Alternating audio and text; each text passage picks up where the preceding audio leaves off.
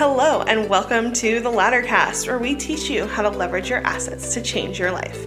I'm Sorcha Porter, and in 2016, I bought my first home, which completely changed the trajectory of my life.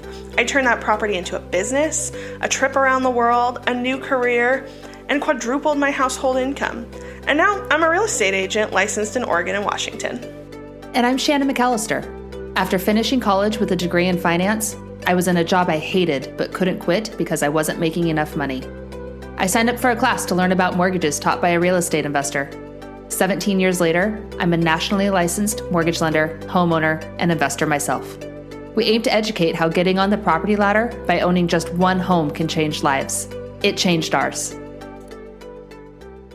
Hello, and welcome back to The Laddercast. We are here today, and we're going to talk about Portland neighborhoods that might be good considerations for first-time homebuyers. That's right, we are. We're excited. We wrote this up a couple of weeks ago because we are entering peak home buying season, and I've been thinking about where the best bang for your buck is in Portland if you are a first-time buyer, because the market is competitive. Sure, and there are places you can focus on if you are a first-time homebuyer and you are trying to win a home. There are probably some places you could be focusing on to increase your chances. Exactly. Now, I think it's important to note some things about Portland for those of our listeners who don't live here. So Portland is one of the most affordable major metropolitan cities in the West Coast, which means we have a lot of people from Los Angeles, San Francisco, Seattle, New York, Denver, Austin, moving here because we're priced so much lower than other places. We're still considered an affordable city in comparison to those cities that people are moving out of. Yes. Now, if you're not... Hard to believe if you're from here and you're trying to say that Portland's an affordable city still. If you're from here, yeah, it doesn't feel that way anymore. Affordable is very much in the eye of the beholder. Relative. I wish that it was still a place where you could get a starter home for $200,000. That's how it was when I moved here about a decade ago. And I'm sure Shannon remembers those days growing up here, but that's not really the case anymore. Right now, an affordable home in Portland looks like about $425,000 to $550,000. Okay. That is a first-time buyer bracket that I see frequently. Okay. And that's in Portland proper. I see some people's doing some things a little further out. If you want to scoot further out and not be directly in Portland proper, you could probably come in under that mark. Yes, absolutely. You could get something in Gladstone or maybe St. Helens, maybe further out in Tualatin. So if you are willing to move outside of the city a little bit, you can get something for a little less than that mark. But today we're going to talk about neighborhoods in Portland proper that are very hot and that everybody wants to be in, that are probably going to start you in the 425 plus range.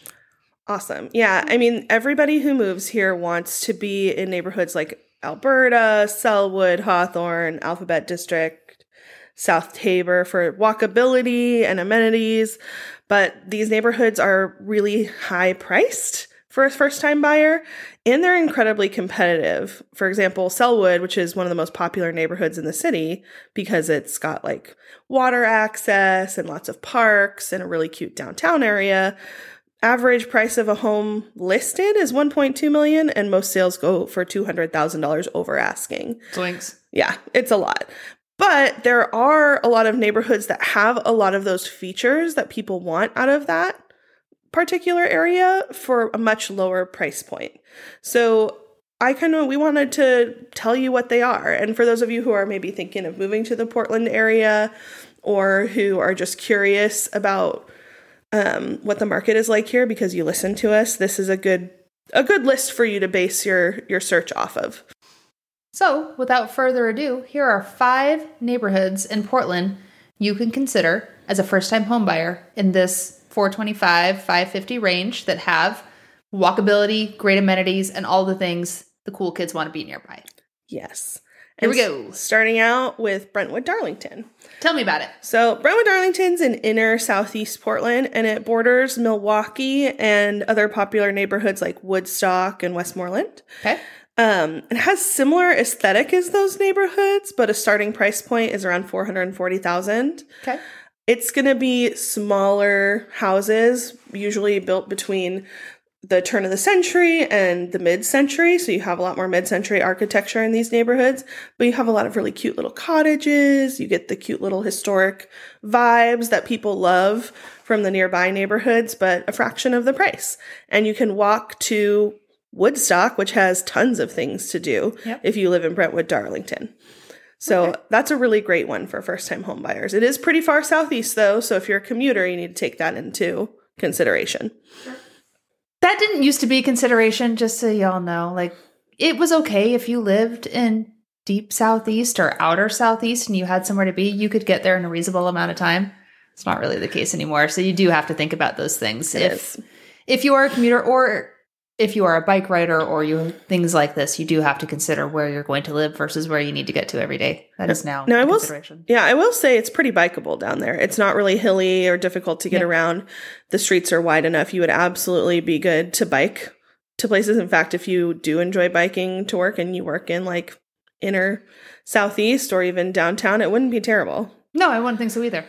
Okay. So, yeah. All right. We're going to consider Brentwood, Darlington. Brentwood, Darlington. Super cute. Cute name too. Yeah. All right. That's one we're going to think about. Another one we're going to think about could be Cully. Cully is pretty cool.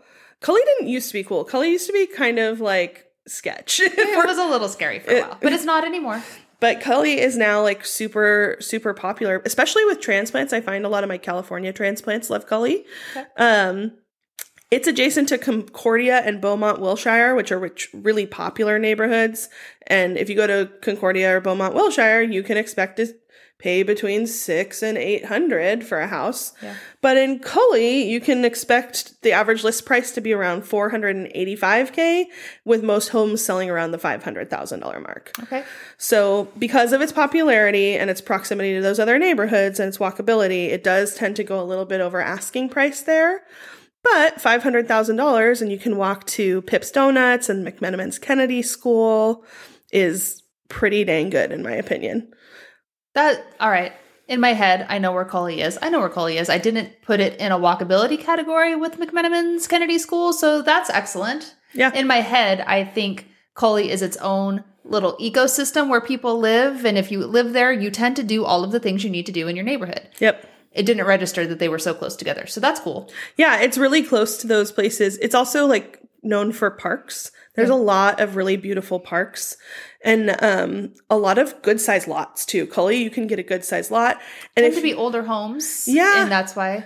Yeah, they're older homes, but they also have like a lot of mid-century homes up in Cully. So if you're a mid-century modern like architect seeker, or architecture seeker, or like you just like that style of home, there's actually a pretty decent volume of those homes in that neighborhood. Okay.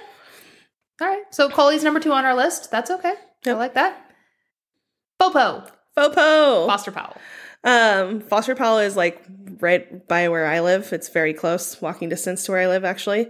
And it's adjacent to multiple neighborhoods that are pretty popular. So it's a very small neighborhood. Teeny tiny, but it has a really cute little downtown core. And it's right between like Mount Scott, Arletta, Lentz, and South Tabor. Okay. And like South Tabor, you're going to be paying six plus six. I don't even think you can get in South Tabor for $6 anymore. I think if you're going to South Tabor, you're paying a minimum of $7.50. Oh, jeez. Okay. Yeah. I'll get up with the times here. Yeah. $7.50 in South Tabor for anything that you would want to live in. Okay. But Foster Powell, you could absolutely get in around $450 for like a cute little 2-1-3-1. Totally doable. Great. And Foster Powell has a really cute downtown core area with like a pet store and multiple bars and brunch places. Henry Higgins Boiled Bagels, which is the best bagels in Portland, in my opinion. And I have tested all of them in case anyone's wondering if that's a well-founded statement. I once did go to every single bagel shop in the city in one day. With Matthew, I dragged him all over the place, and Henry Higgins is the best one. Okay. But that's in Fopo, as well as like Bar Carlo and Off the Griddle. It's super bikeable. Transit is really easy. There's lots of main bus lines, and it's really close to a MAX line. Mm-hmm. And I think that Fopo is going to become like Alberta Arts in the future. The desirability of that neighborhood has gone up considerably. So I think if you invest in FOPO now, you'll be sitting pretty on some pretty good equity 4 or 5 years from now.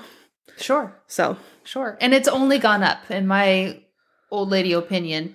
That neighborhood used to be much less expensive than it is now. Yeah. And so the fact that it is still at an affordable level only gives you an indicator that it's going to continue to move forward as things progress and improve and new things move in and as things change. The city is making a lot of investments into that inner southeast corridor.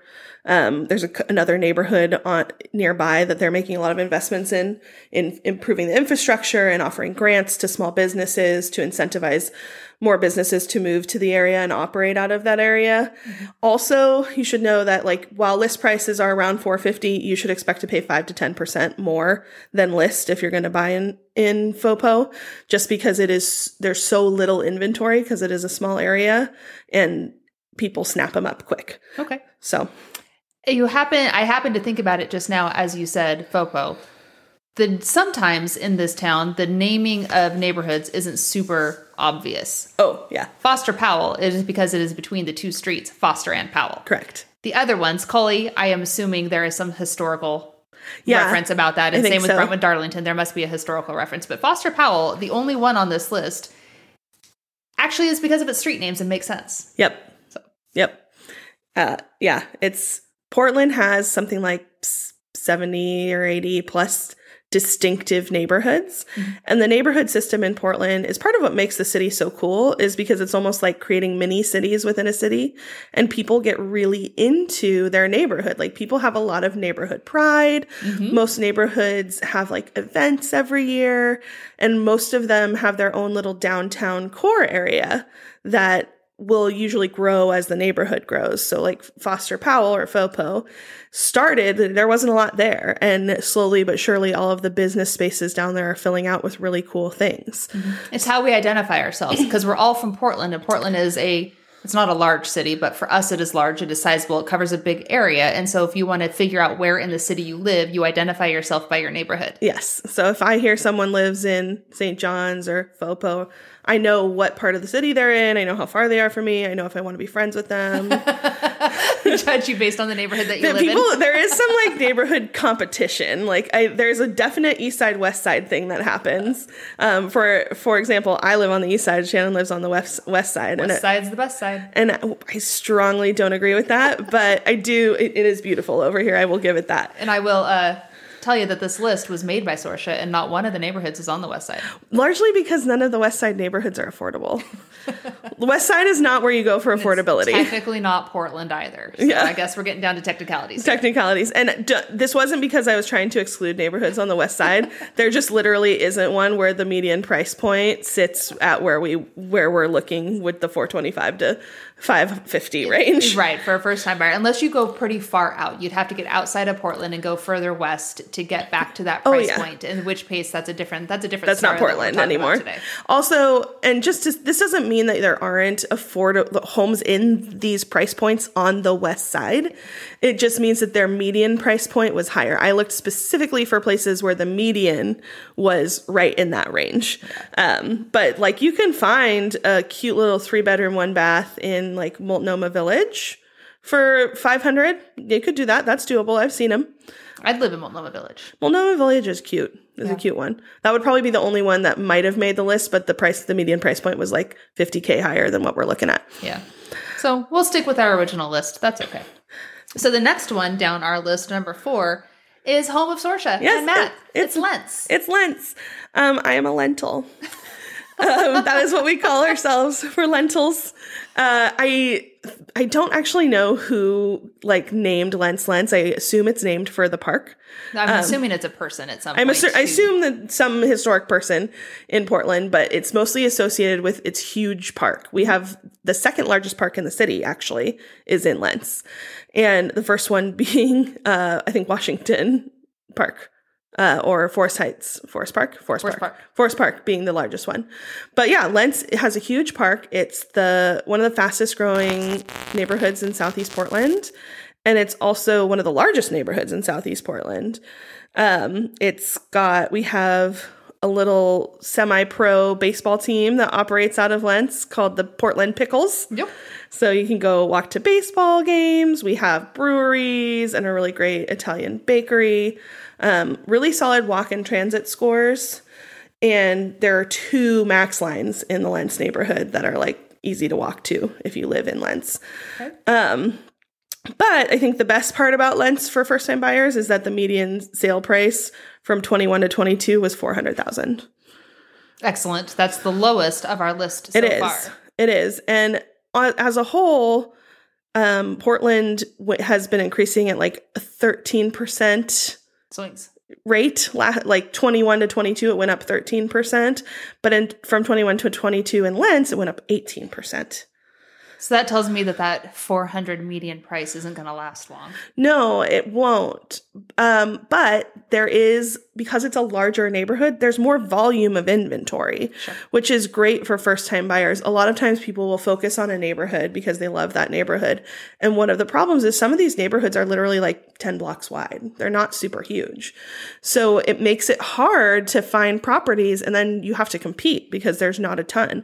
Whereas Lentz is big. So there is actually a lot of inventory available. There's a lot of activity and movement. Yeah. So you have a higher likelihood of snagging something in Lentz than other places. I will say we're a transitioning neighborhood, and that is a nice way of saying we do have transient activity. There is definitely crime stuff that comes up.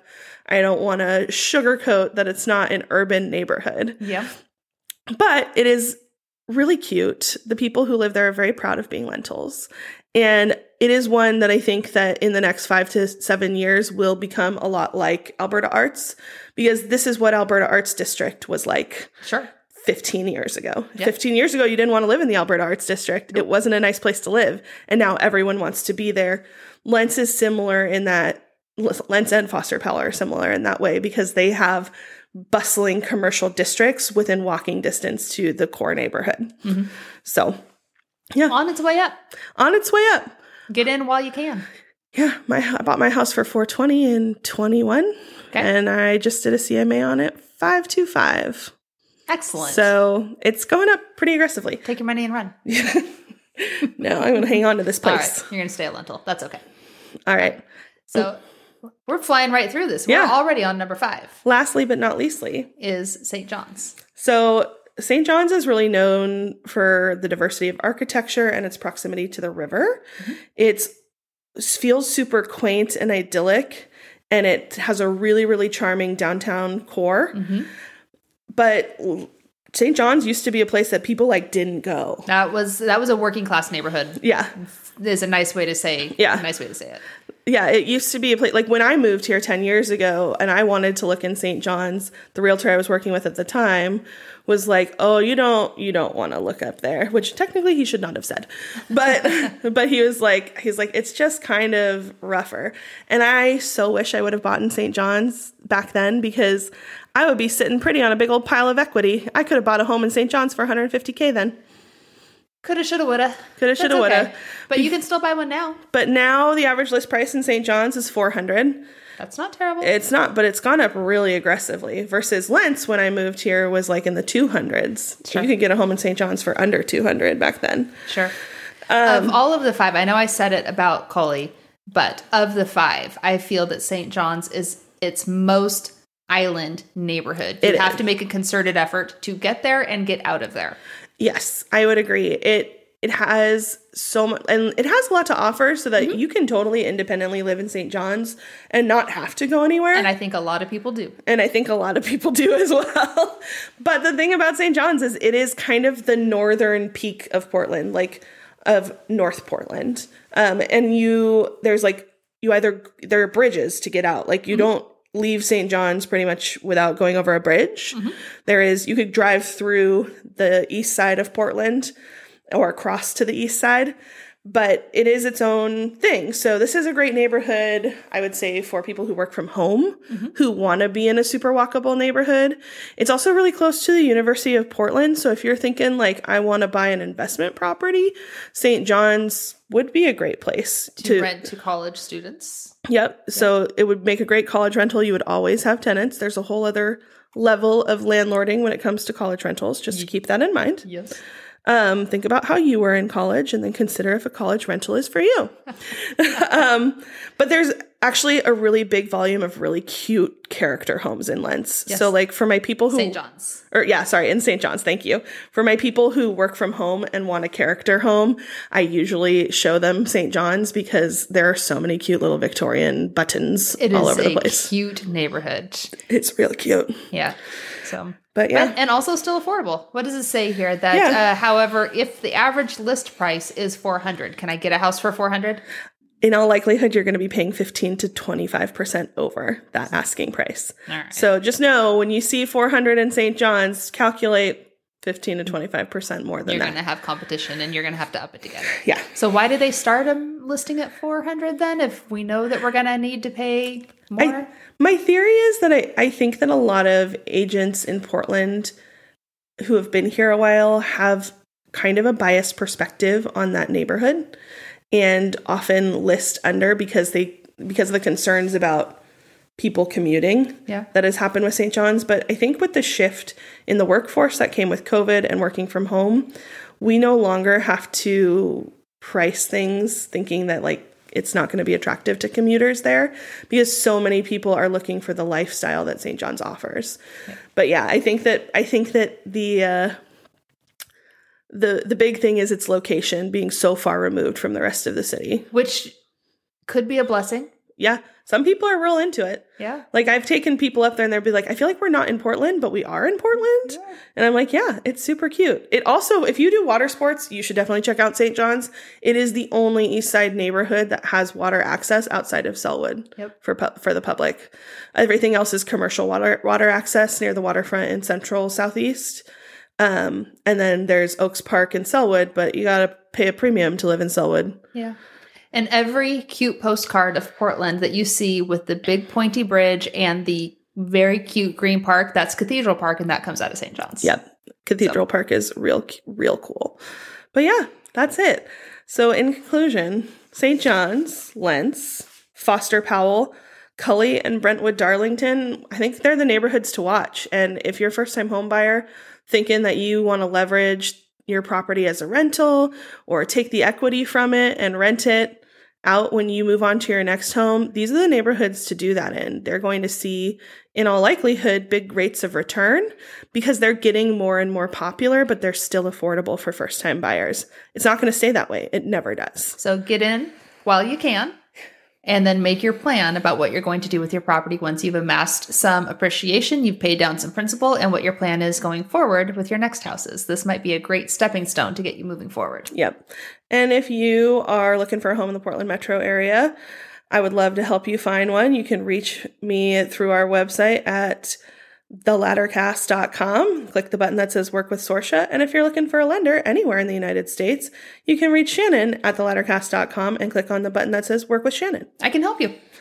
So and we can answer questions. We can. Oh, you can message us. We'll message you back. That's a thing too. Yeah. So we are happy to do that. Feel free to hit the Contact Us button on that same website. So without further ado, thank you for listening. Please give us a like, subscribe, share it with a friend who needs to hear this. And maybe go listen to some other episodes. They're pretty good. That'd be pretty cool. All right. Until then, next time. Bye-bye. Bye.